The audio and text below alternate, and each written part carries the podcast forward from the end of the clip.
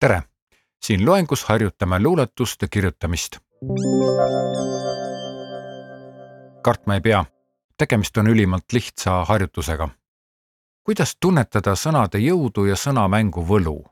mina ei ole luuletaja ega kirjanik, samuti ei arva ma, et ainult luuletajad või kirjanikud saavad luuletusi kirjutada kasutamegi luulet justkui kirjutamisoskuse tööriista selleks, et eemalduda valge paberi hirmust miks siis on luuleformaat hea eluolu kirjeldamiseks?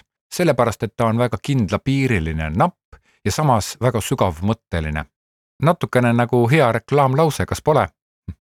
reklaamteksti kirjutama asudes tundub valge paber isegi ohtlikum kui luuletuse puhul.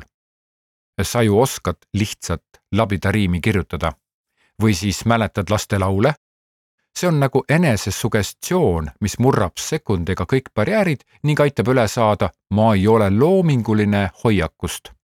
ka luuletuste kirjutamine on õpitav, aga meie siin ei õpi mitte luuletuste kirjutamist, vaid kasutame luuletusi justkui hingamisharjutust. nüüd võiks vaielda selle üle, et ainult pühendunud joogid oskavad õigesti hingata. aga kas selle lause kuulamise jooksul oled sa teinud juba mitu sisse ja väljahingamist? Ära sa ei lämbunud, seega hingad ja lisaks veel väga hästi. alustagem. pakume esialgu ühe täiesti suvalise sõnapaari, millele otsime riimi. mis riimub sõnaga rohelised lehed? no näiteks äh, mustad mehed. edasi pakume järgmise sõnapaari ja jälle täiesti suvaliselt. mis riimub sõnaga asfalttee? no näiteks äh, kaelakee edasi proovime need kaks sõnapaari omavahel ühendada, tundugu see kui tahes absurdne. mis ühist on rohelisel lehel ja mustal mehel? näiteks võivad puhata roheliste lehtedega põõsa all mustad mehed, kes asfaldi panemisest puhkavad. mis ühist on asfaltteel ja kaelakeel? näiteks asfalttee võib olla kui kaelakee, mis Tallinna ümber poolringi teeb seega leidsin sõnapaarid, mis kõlavad kokku ainult kõlapildi poolest. sideme nende sõnapaaride vahele leidsin hiljem. mina panen nüüd muusika mängima ja pakun sulle välja kaks sõnapaari. sina proovid kirjutada mõlemale sõnapaarile riimuva sõnapaari ja leida asjaolu, mis neid võiks ühendada. esimene sõnapaar on kandilised tassid ja teine sõnapaar on nuumatud haned. ära püüa kirjutada midagi, mis on hea või mis kõlaks nagu luuleklassika. lihtsalt otsi sarnase kõlaga riimuvaid sõnu, las tuleb nii, nagu tuleb, las olla naljakas või hale. ma loen need sõnapaarid veel ette. kandilised tassid ja nuumatud haned. väga huvitav, mis siit võib tulla. muusika kestab kolm minutit ja läheb käima nüüd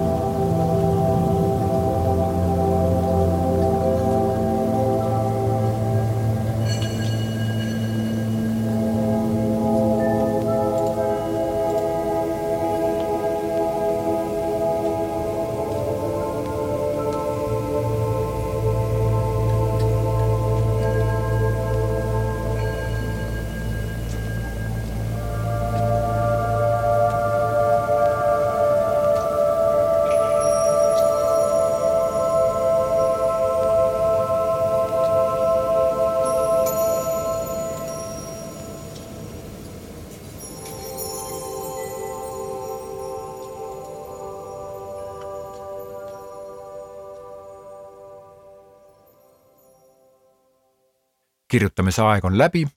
kas leidsid riimuvad sõnad ja siduvad mõtted? ära neid sõnu kustuta, vaid töötame nendega veel. edasi käsitleme mõttekujundeid. kui ma leidsin, et mis ühist on mustal mehel ja rohelisel lehel, siis tekkinud side ongi mõttekujund. Need kaks täiesti erinevat sõna seotakse kokku mõttekujundiga. selleks on antud juhul teetöölised, kes põõsa all puhkavad. ja miks nad mustad on? Sellepärast, et nad panevad asfalti ja miks nad väsinud on? sellepärast, et asfalti panemine on päriselt ka raske. võib-olla sa ei osanud rohelist põõsast ja teetöölist kokku panna, aga mina ka ei osanud kui sundisin ennast mõtlema, et kuidas need kaks suvalist sõnapaari kokku võiksid käia, siis eneselegi teadmata tekitasin mõttekujundi.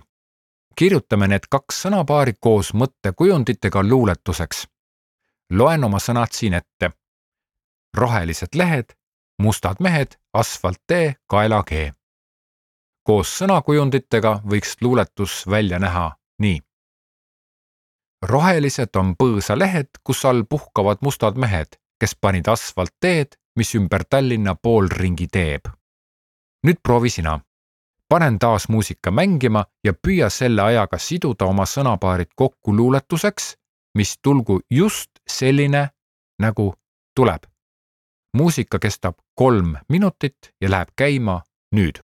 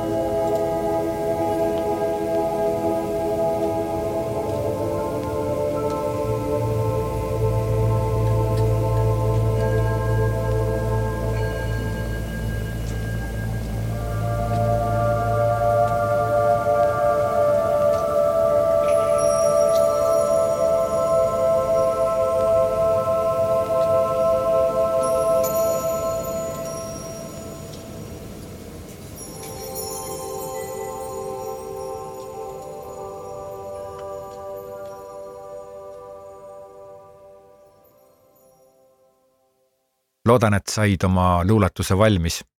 ja mis kõige tähtsam, sa kirjutasid luuletuse.